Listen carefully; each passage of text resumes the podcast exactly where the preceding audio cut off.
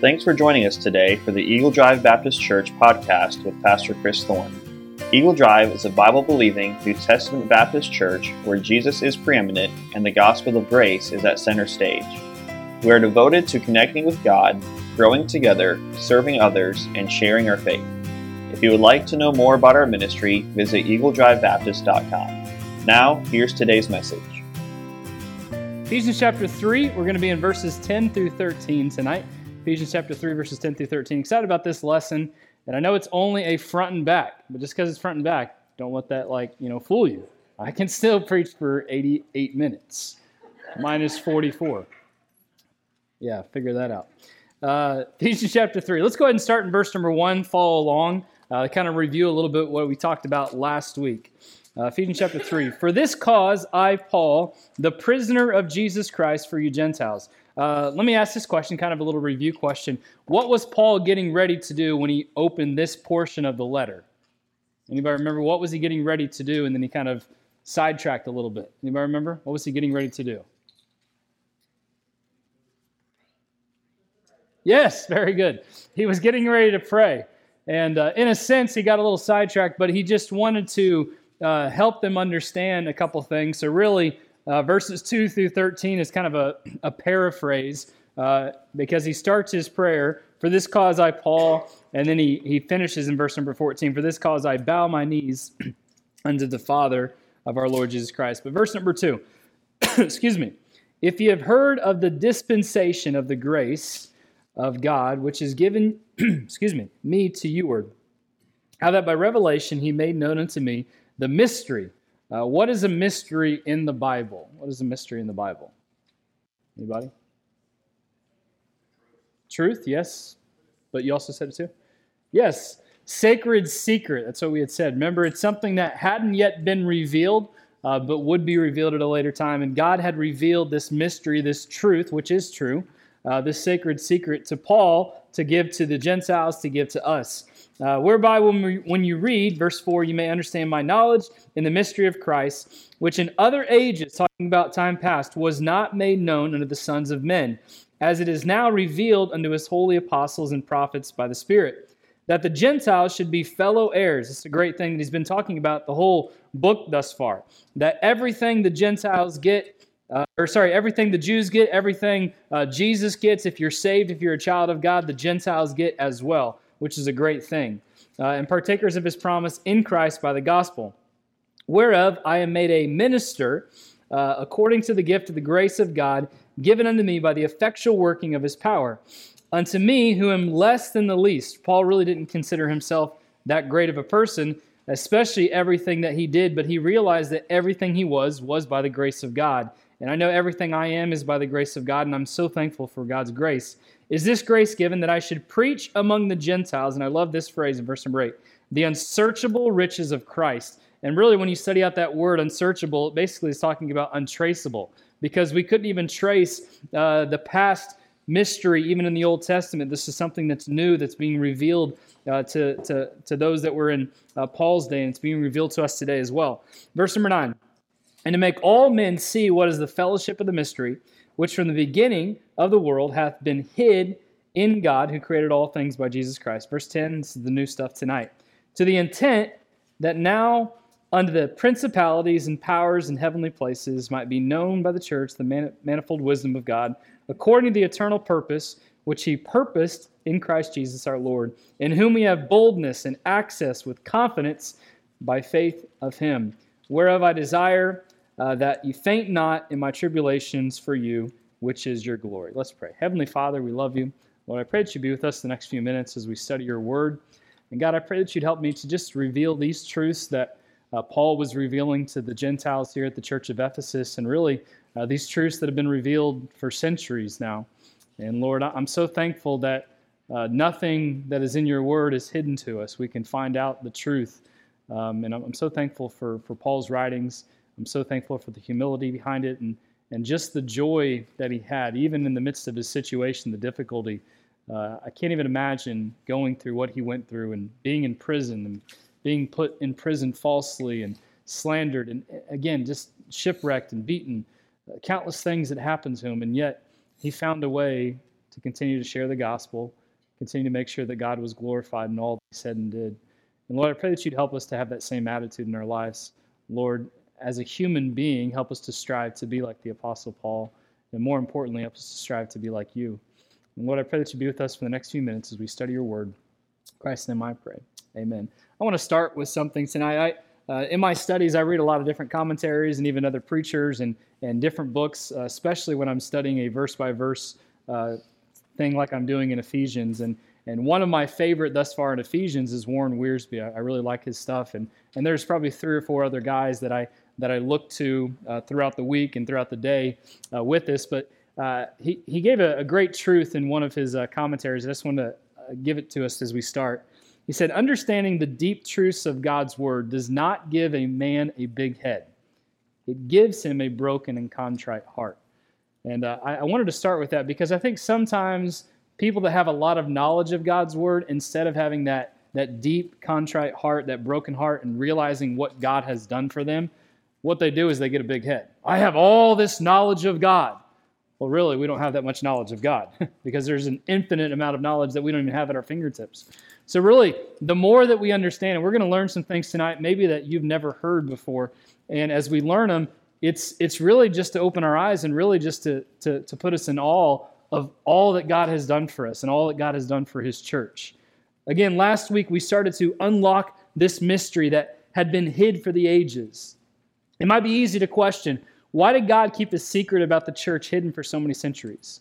Well, the Old Testament clearly states that God will save the Gentiles through Israel, and I've talked about that. I believe that God's desire was always to save all mankind, but He used the Jews, He used Israel to be His sending agency, His light in a sense, but they chose to go a different direction. And when Jesus came, He came to break down that what? What was that? Yes, that wall, that dividing wall of hostility between the Jews and Gentiles, and help all mankind know and realize that the truth of Jesus Christ, the gospel, is for all mankind. And I'm so thankful that Jesus Christ came and did that. And if you're saved tonight, I hope you're thankful that Jesus Christ came and did that too. We don't have to strive to be a Jew if you're not a Jew tonight. All you have to do is strive to be like Jesus Christ, and that's it, making sure that you're saved. But these riches that Paul is talking about here in verse number 8, as we already read, just an amazing thing, these unsearchable, untraceable riches that God has given us. And as we talked last week, remember, everything that Paul did, he did by the grace of God. Everything we should do in our lives, we should do as well by the grace of God. And this thought of grace has really been overwhelming me yet again. 2 years ago, back in 2017, around this time, I think I had started a series on grace. And we're going to be finishing up our series on reset this coming Sunday. It's about resetting our hands, and it's really all those things will flow together. And then 2 weeks, the 1st of September, that first Sunday, we're going to be starting a new series on grace. And I'm really excited about it. I've got some new information, because really there's so much in the Bible about grace that we can never even cover. I think the series title is just Limitless, because God's grace is limitless. It's unending. It's unmatchless. And I'm so excited about starting that. So you don't want to miss any Sunday morning, Sunday night, Wednesday night, ever. You just don't want to miss it all right? So just always be here. That's my plug for being in church, all right? But anyway, because of that grace of God, we ought to be defined by grace because we've been saved by grace. Remember back in Ephesians 2, 8, and 9? What did Paul say back in Ephesians 2, 8, and 9? For by grace are you saved through faith, that not of yourself. That is the gift of God, not of works, lest any man should boast. Nothing we can do can save us. It's only the grace of God that saves us. So because of that, as we mentioned last week, and what Paul was saying here in those first 9 verses, he was empowered by grace. We are empowered to share the gospel because of the grace of God. We're also lavished with grace. All the unsearchable riches of Christ, and being joint heirs to the riches of Christ is just an amazing thing. And as I had mentioned, I'll mention at the end of the message as well, what are we supposed to do with that grace? I had that little illustration for us last week. Anybody remember that? What are we supposed to do? Sort out. Yes, sort it out what? Sort out, dispense. Yes. Share it. Yeah, share it. Dispense, that's what I was looking for. Be a dispenser of grace. I had that little Pez dispenser, and then I ran out. Obviously, my Pez dispenser was not limitless. But God's grace is limitless. And that's what we're supposed to do with grace. The more grace that pours in our life, and more grace pours in our life every day, the more grace we're supposed to pour out. And again, this thought has been overwhelming me because I've even thought this in my life. How much grace should I give to this person? Well, how much grace has been given to me? It's a sobering thought. It's a pointed thought. It's a challenging thought. Because God has given me so much more than I deserve. And if any of us are truthful, he's given you so much more than you deserve, right? So if he's given you so much more than you deserve, his grace just keeps flowing in your life. If you're a Christian, what should you do with that grace? Hoard it? Keep it to yourselves? No. Keep freely giving it out. Well, what if they keep hurting me? What should you do? Keep pouring it out. Keep pouring it out. And again, the grace of God is an amazing concept. Now, some people take that to the extreme. Well, because we're under grace, I can just live however I want. That's the wrong concept entirely. And that's another message for another day. But furthermore, we're to be a dispenser of God's grace because of the abundance of grace that God has given us. His grace keeps flowing in us and should flow out of us. And as we come to verse 10, it's one of those, I guess I like the word epic. It's one of those epic verses. It's one of those verses that you might not fully comprehend as you first look at it. Let me go ahead and read it. To the intent. What is intent? Anybody know what intent means? There's a lot of definitions you can probably give for that. What does intent mean? What you mean to do? Yes. I guess a simple definition, whether it's in your notes or not, there's only a couple blanks to fill out, so if you just want to actually take notes, that'd be great. But intent is really this. It's a design or a purpose. So there's a purpose behind what everything that Paul's been saying here. So he's, again, unlocking what? What is he unlocking in these verses? The mystery, yes. Someone said it like they were trying to say it, didn't know what they should say it. Yes, he's been trying to unlock the mystery that had been hidden from all creation, from the beginning of creation until now when God had bestowed it upon Paul and the apostles to give out to mankind. And to help them understand that I came to break that dividing wall and save Jew and Gentile, to save all mankind. But that doesn't stop there. The mystery is continued to be unlocked. So what we see here is this intent. To the intent that now unto the principalities and powers in heavenly places. What are the principalities and powers in heavenly places? This is a tough question. Yes, the angels, the angelic beings. This is talking about good angels and bad angels, the ones that have fallen. And again, that's another study entirely in and of itself. I'm going to break down this verse tonight, but here's what this verse is telling us. Let me read it again. Let me read verses 10 and 11, and I'll give a quick synopsis of this verse, and then we'll just really try to unpack it. To the intent that now unto the principalities and powers in heavenly places might be known by the church the manifold wisdom of God. So anybody know what this verse is talking about now? Probably most of you had no clue. It's okay. According to the eternal purpose, which he purposed in Christ Jesus our Lord. So here's the first blank here. An eternal purpose. An eternal purpose. An eternal purpose. But here's the synopsis of this verse. Here's what gets me so excited about this passage tonight. What we do as a church is on display to heavenly beings because of the manifold riches of God's grace. It might not make sense, but it will make sense by the end of this message. What I mean by that is this. God's creation, I mean, when I'm talking about God's creation, I'm talking about the angelic beings, are taking note of what we're doing. Did you realize that? They are watching our lives. They are watching His church. And again, it's an amazing thing as we reveal this tonight. The angels, the angelic beings are in a sense looking down at us, learning of God's plan unfolding through us, the church. This principalities and powers in heavenly places, angelic beings that are created by God that are both good and bad. Ephesians chapter 1, verse 21 talks about that. 6, verse 12, for we wrestle not against flesh and blood, but who is our fight against? The principalities, those powers, those spiritual wickedness. Our fight is not necessarily against another human. Our fight is against all those rulers of the darkness. Now, we need to understand something. We need to understand that angels are created beings, and this means they are not omniscient. I want you to get that. I want you to understand that. I think sometimes we give angelic beings too much credit. And again, this study is not on angels tonight. But angelic beings are a creation of the Creator. There's only one person in the world that is omniscient. And omniscient means all-knowing. Who is that person? God and His Son, Jesus Christ, right? So everything that is created by God is not omniscient, which means they don't know everything. And again, it's very hard for us sometimes to grasp that, because I've even been guilty of this in the sense that we think, oh, they just know everything. Well, they know what God has revealed to them, what God has given to them. So again, understand that angels are not omniscient. In fact, Peter even indicated that during the Old Testament period, the angels were curious about God's plan of salvation then being worked out on earth. Turn quickly. I'll just show this to you tonight quickly. 1 Peter chapter 1, verses 10 through 12. You can grab it if you need to, Aaron. 1 Peter chapter 1, verses 10 through 12. Of which salvation the prophets have inquired and searched diligently, who prophesied of the grace that should come unto you, searching what or what manner of time the Spirit of Christ, which was in them, did signify, when it testified beforehand the suffering of Christ and the glory that should follow, unto whom it was revealed that not of themselves, but unto us they did minister. The things which are now reported unto you by them have been preached by the gospel unto you with the Holy Ghost, sent down from heaven, this is important, which things the angels desire to look into.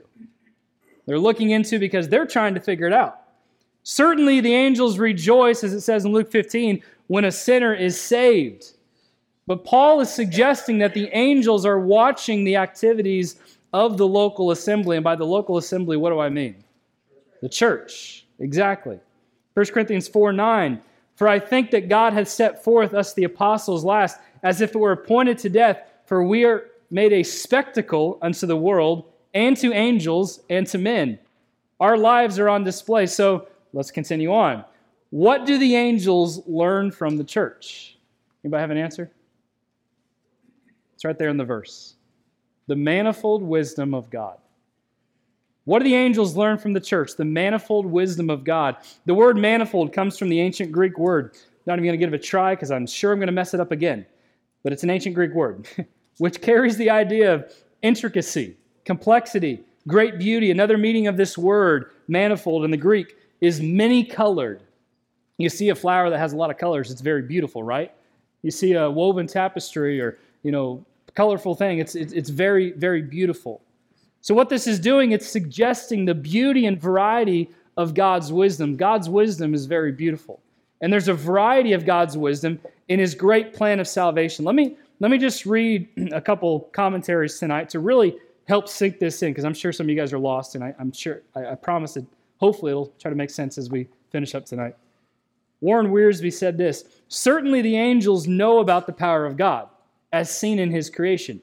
But the wisdom of God, as seen in his creation, the church, is something new to them. Why would the wisdom of God, why would the church be something new to them? Because the church was established with who? Jesus and his disciples. Well after creation, right? All right, let's continue on. Jesus hadn't revealed that plan to them. Unsaved men, including wise philosophers, look back at God's plan of salvation and consider it foolishness. But the angels watch the outworking of God's salvation, and they praise his wisdom. Paul called it manifold wisdom, which carries the idea of many-colored. But there's another facet to this truth that must be explored. What are the evil angels learning from God's mystery? This is good. Here's what they're learning, that their leader, Satan, does not have any wisdom except for the wisdom that's given from God. Satan knows the Bible. He understood from the Old Testament scriptures that the Savior would come, when he would come, how he would come, as far as redemption is concerned. But nowhere in the Old Testament would Satan find any prophecies specifically concerning the church and the mystery that hadn't been revealed, because God kept it a secret. It's one of the greatest secrets ever kept, because it was from God. So nowhere in the Old Testament can Satan find the prophecies concerning the church, the mystery of the Jews and the Gentiles being united into one body. Satan could see unbelieving Jews rejecting their Messiah. He could see Gentiles trusting the Messiah, but he cannot see both believing Jews and Gentiles united into one body, seated with Christ in the heavenlies, and completely victorious over Satan. Had Satan known the far-reaching results of the cross, no doubt, maybe he would have never altered into his plans accordingly. But let's break this down even more. As the gospel spreads throughout the world, this new and diverse Christian community develops. a community of both Gentiles and Jews, which means there's going to be a lot of diversity, right? A lot of diversity is going to be within the church. How is it diverse? Because of the Jew and the Gentile and the wall being broken down. Here's what another commentary said. And again, I promise this will make sense. John Stott, great preacher of the past, he said, "It's as if the great drama is being enacted. History is now a theater. The world is the stage. The church members in every land are the actors.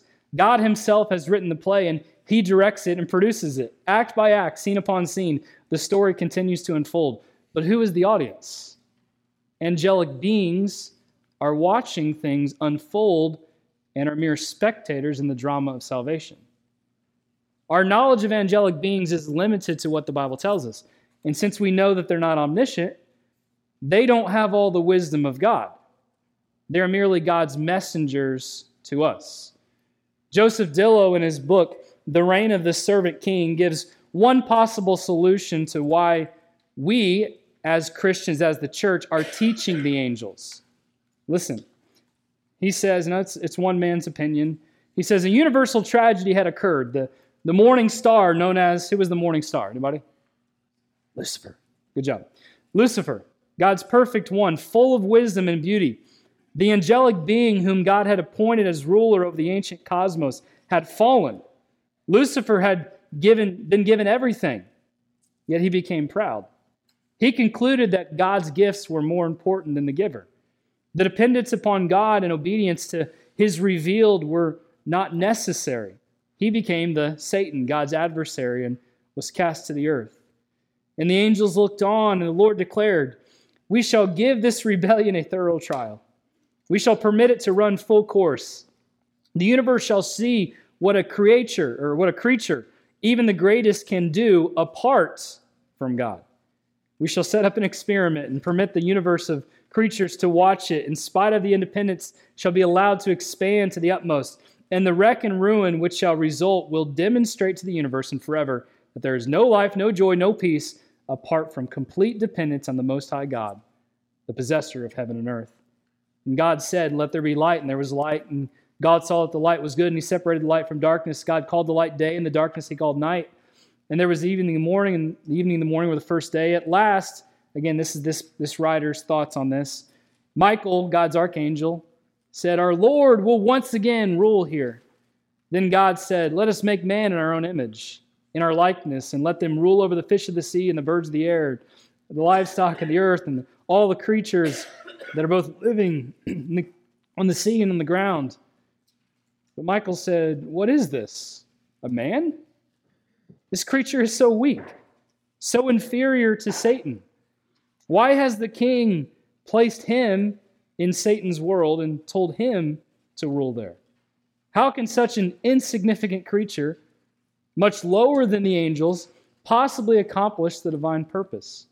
Surely a great mistake has been made." And the book continues. We don't have time to read it all tonight, but the book is not a story. It's actually explaining how God had set up the world so that those who serve him will reign. And one of the points that he makes in the book is that those who are least actually become what? The greatest, right? The most. Greatness does not come through pride and conquest as Satan believes. Greatness comes through service and humility, as Jesus demonstrated. And this one man's study is, again, his view, and it may or may not be correct, but here's what we know for sure, and get this down. This is in your notes. The church, this is very important, church. The church is the central goal of history. The church is the central goal of history. On God's list of priorities, the church is numeral uno. Number one, God's reason for creating the universe was to create the church, which is the mystery kept hidden for ages and generation. And here, get this down. The purpose of the church, or one of the purposes of the church, was to teach the angels. How many knew that? All right. I said, how many knew that? Not many of us. Honestly, it's been revealed to me as I've studied this. And it's not me trying to reach. This is exactly what the Bible is saying here. to the intent. Let me read that again. To the intent, to the purpose, to the desire. And now unto the principalities and powers. This is talking about angelic beings. Might be made known. What's the next three words? Verse number 10. I'm in Ephesians chapter 1. By the church. So the church, it's our job, the church's job, the Christian's job, to teach those angelic beings the manifold wisdom of God, because they don't have all the wisdom. So the summary of this verse is this. What we do as a church is on display to heavenly beings of the manifold riches of God's grace. So that means the church is absolutely valuable to God's purpose. Let me ask this question. It's a deep thinking question. What kind of church would Eagle Drive be if every member were just like you?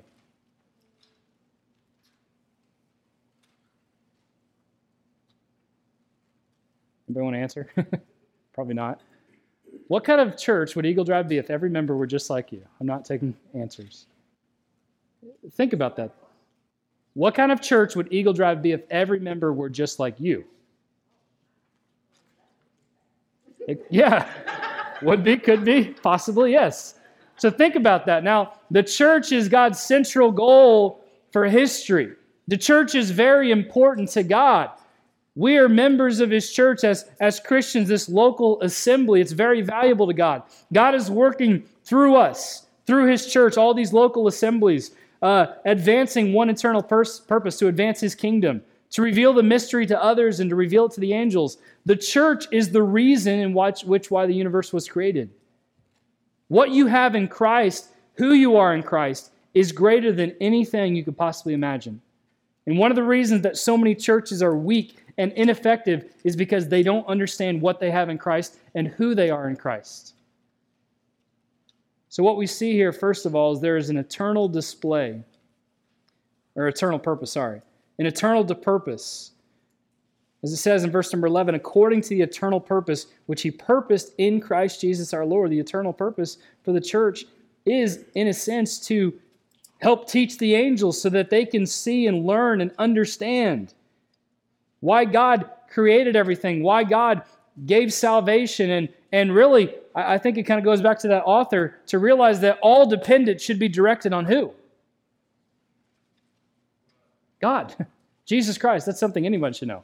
All dependence should be directed back to Jesus Christ, back to God. Even Satan, all the gifts that he was given is just a creation, right? He's not the creator. Everything that he has is limited because He's not the all-powerful one. God is. God is the one that's orchestrating everything. And He's using the church to fulfill His purpose to teach mankind who is in charge, who is in control, that everything focuses back on Him. Everything is all about Him. And the angels are even learning this. They didn't know this in the beginning because God had created them as beings to serve Him, to worship Him, to be messengers of Him, but they didn't have all the wisdom. It wasn't revealed to them. It was revealed to us, and now they're taking note. So in a sense, and it's not a spooky thing, but the angels are watching what the church is doing. So don't you think it's very important that the church is doing what God wants them to do? Because what kind of testimony are we giving to the angelic beings if we're not doing what God has called us to do? Yes? They're not saved, no. But they're watching to gain the wisdom, the understanding of what is going on. Why would God create man? Why would God do this? Because God didn't give them the wisdom at first. So He's revealing it, just like the world didn't have the wisdom of why the church's purpose was until He had given it to Paul and the apostles. Once He gave it to Paul and the apostles, it was revealed that I came to be that dividing wall, or break down that dividing wall, so that Jew and Gentile could be saved. All mankind could be saved. And one of the purposes of the church is, yes, to glorify God, to advance His kingdom, to share the gospel. That is important, church. Understand that. I'm not diminishing that. I'm not preaching false doctrine here. But another purpose of the church is that we didn't realize we are teaching and instructing the angels. You study your Bible, and I promise you, you'll see that. There's verses, and I can give you some more verses after church tonight. But what we see secondly in this is this: an eternal acceptance. An eternal acceptance. Look at verse number 12. It says, in whom we have What's the next word? Boldness and access with confidence by the faith of him. Wherefore I desire that you faint not at my tribulations for you, which is your glory. These three words, boldness, which means we have freedom or liberty to speak to Christ. Access, we have full admittance. Confidence, we have confidence that Jesus Christ is who he says he is. So the privilege we have in Christ is that we can have boldness, I think these are in your notes, to come before God in prayer. Access to the throne of grace. We can come before God with confidence. All this is through faith alone, in Christ alone. Verse 13, wherefore I desire that you faint not at my tribulation for you, which is your glory. So Paul is kind of ending this parenthesis area before he gets into the prayer part, this part that he was just trying to help them understand and reveal this mystery. And again, it's chapters 1 through 3 are very deep theologically, and I'm trying to give as much as we can without just blowing our minds away. But it's very deep theologically because chapters 4 through 6 is what? The application of it all. Applying what we've learned, our understanding, and actually living out the gospel. You can't just preach, theological, deep doctrines and never give the application of it. So that's what he did in the last half of the book, which I'm excited about getting to. But when Paul says here in verse 13, wherefore I desire that you faint not at my tribulation for you, which is your glory. Why is Paul afraid that they may faint? Here's the answer. Because of his suffering. Where is Paul when he's writing this letter? In prison, in jail. So when you think about it, now not going off the deep end, but when you think about it, it's kind of a crazy thought, but whose fault is it that Paul is in jail? What? No. Yes, that's kind of a weird question, but whose fault is it in a sense that Paul is in jail? What? Yes. Here's what I mean, and it's a crazy thought. The Gentiles. Here's what I mean. Why would it be the Gentiles' fault? Because he's preaching to them, right? He's a Jew. He could have been like, no, God, I don't want to go to the Gentiles. I'm a Jew. I'm only going to go to the Jews. And I'm not saying he's blaming them, but in a sense, it's kind of their fault. So what he's trying to help them understand is, don't feel sorry for me. Because I'm just doing what God has called me to do. And my suffering, it's okay because the gospel is being advanced. People are being saved. And it's an amazing thought. Could we have that same attitude of Paul if we had to be put in prison and knowingly, it's in a sense, it's someone's fault? Because let's put a missionary. We have these missionaries that they believe they were called to go to China or India or Hawaii or San Francisco, and they get put in jail or, imprisoned. In a sense, it's their fault, but if you have the attitude of Paul, it's, I'd gladly do it all over again because the gospel is being preached. The gospel is being proclaimed. People are being saved. So what he's saying as he's closing this section up is that, hey, I don't want you to faint. I don't want you to stop. I don't want you to give up. I don't want you to be discouraged. Don't worry about me.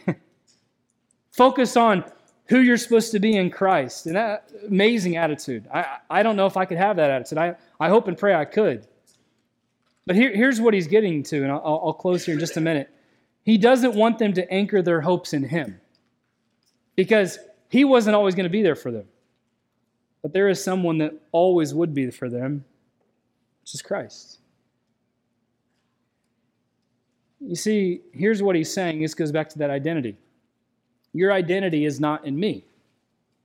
Who's your identity in, or who should your identity be in?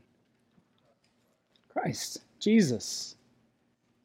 Your identity should not be in Paul. That's what he's telling the church at Ephesus. Your identity is not in your past. He's already talked about that. Your identity is not in your preacher. It's not in the spiritual leader. It's not in your family. It's not in the one who led you to Christ. Your identity is in Christ, and that is it. If you base your Christianity and growth on anyone, then you're setting yourself up for failure outside of Jesus Christ. Your faith must be anchored to him.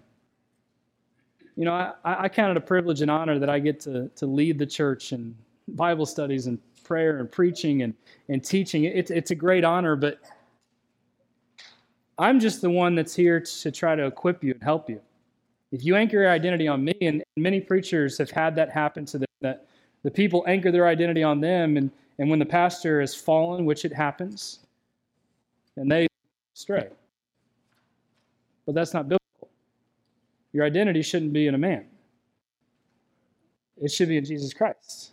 And I've shared this before, even as a youth pastor, when I left Indiana, and it was hard. It was very tough to leave Indiana. It was very tough to leave the youth group that we had there. The Lord was really growing it and building it up. And when I went to Colorado, some of the kids just didn't understand. And I get that. I understood that. It was very, very hard for me to take that step of faith, and my wife, even though we were going to her family, it was even hard for her to do that. And I had some that blamed me when they started falling. Well, Brother Chris, it's your fault that I am the way I am right now. Sorry you feel that way, but it's not my fault. And I tried to preach that. I probably didn't do as eloquently as I do now, and I still don't do that very eloquently. But it's not up to me where your spiritual life is. It's up to you. I'm just trying to equip you and help you grow and help you understand things that you've never heard and understood. I'm just trying to reveal some maybe hidden secrets that you didn't quite understand. So what I'm saying is, you follow me as I follow Christ, right? That's what Paul said. And if I stop following Christ, then you should stop following me and you should follow Christ. But not another man. So we can't just base our identity on, well, this person is so special to me. And I'm not saying we shouldn't be thankful for people, but I think sometimes we take too much stock into someone. That makes sense? Well, they're a huge impact on my life. No, they're just a vessel. They're just an instrument. It all goes back to Christ, because He's the one that's growing you. And I think I've even seen it through some of the discipleship classes and that band app that many are on. It's everything, all the growth has nothing to do with me or any teacher. It has everything to do with Jesus Christ. So understand that. And we'll be closing out this portion of the letter here in just a couple weeks and then transitioning into chapter 4 through 6. But we have to understand who we are, what God has done for us. We have to make sure that our identity is fastened and secured and anchored in Jesus Christ. And here's the amazing truth. All believers are to be faithful stewards of this great truth, this sacred secret that was so important to Paul. That's why he had to tell them. He had to tell the Gentiles. And it's now in our hands. And here's the core truth. God's mystery has been unfolded to His church. And it's our job to carry out His message, to be stewards of the grace that He's given us, so that we can continue to dispense grace to the world. And going back to the earlier part of the message, and it might have confused some people, but really the main point I want us to understand is that the church is a very, very valuable place in God's eyes. And if it's so valuable to God, shouldn't it be as valuable to us? It should. And we make sure that all of our actions are on display for angelic beings as well as the world around us. We're a demonstration of Christ. We're a picture of Christ. We're dispensing Christ whether we want to or not. So what are we dispensing? Are we dispensing His grace? Are we dispensing something we don't want others to see? That question, if every member in the church were just like you, how would this church be? That's a sobering thought. And really, I just want us to understand how important the church is and our role as a church, to understand who we are in Christ, whose we are in Christ, and understand that we have to do everything we can to live a life that is pleasing, honoring to Jesus Christ. As we said even on Sunday, making sure our voice is reset to share His gospel. And that's what Paul was doing here. He was sharing the glorious gospel, the good news that Jesus had given to him. Don't feel sorry for me. Don't feel sorry for my sufferings. I'm just thankful that I get to be a participant. Amazing truth. God's mystery has been unfolded to His church. And it's our job as a Christian, part of this local assembly, this body of believers, to carry out His message and be stewards of the grace that He's given us, so we can continue to dispense grace.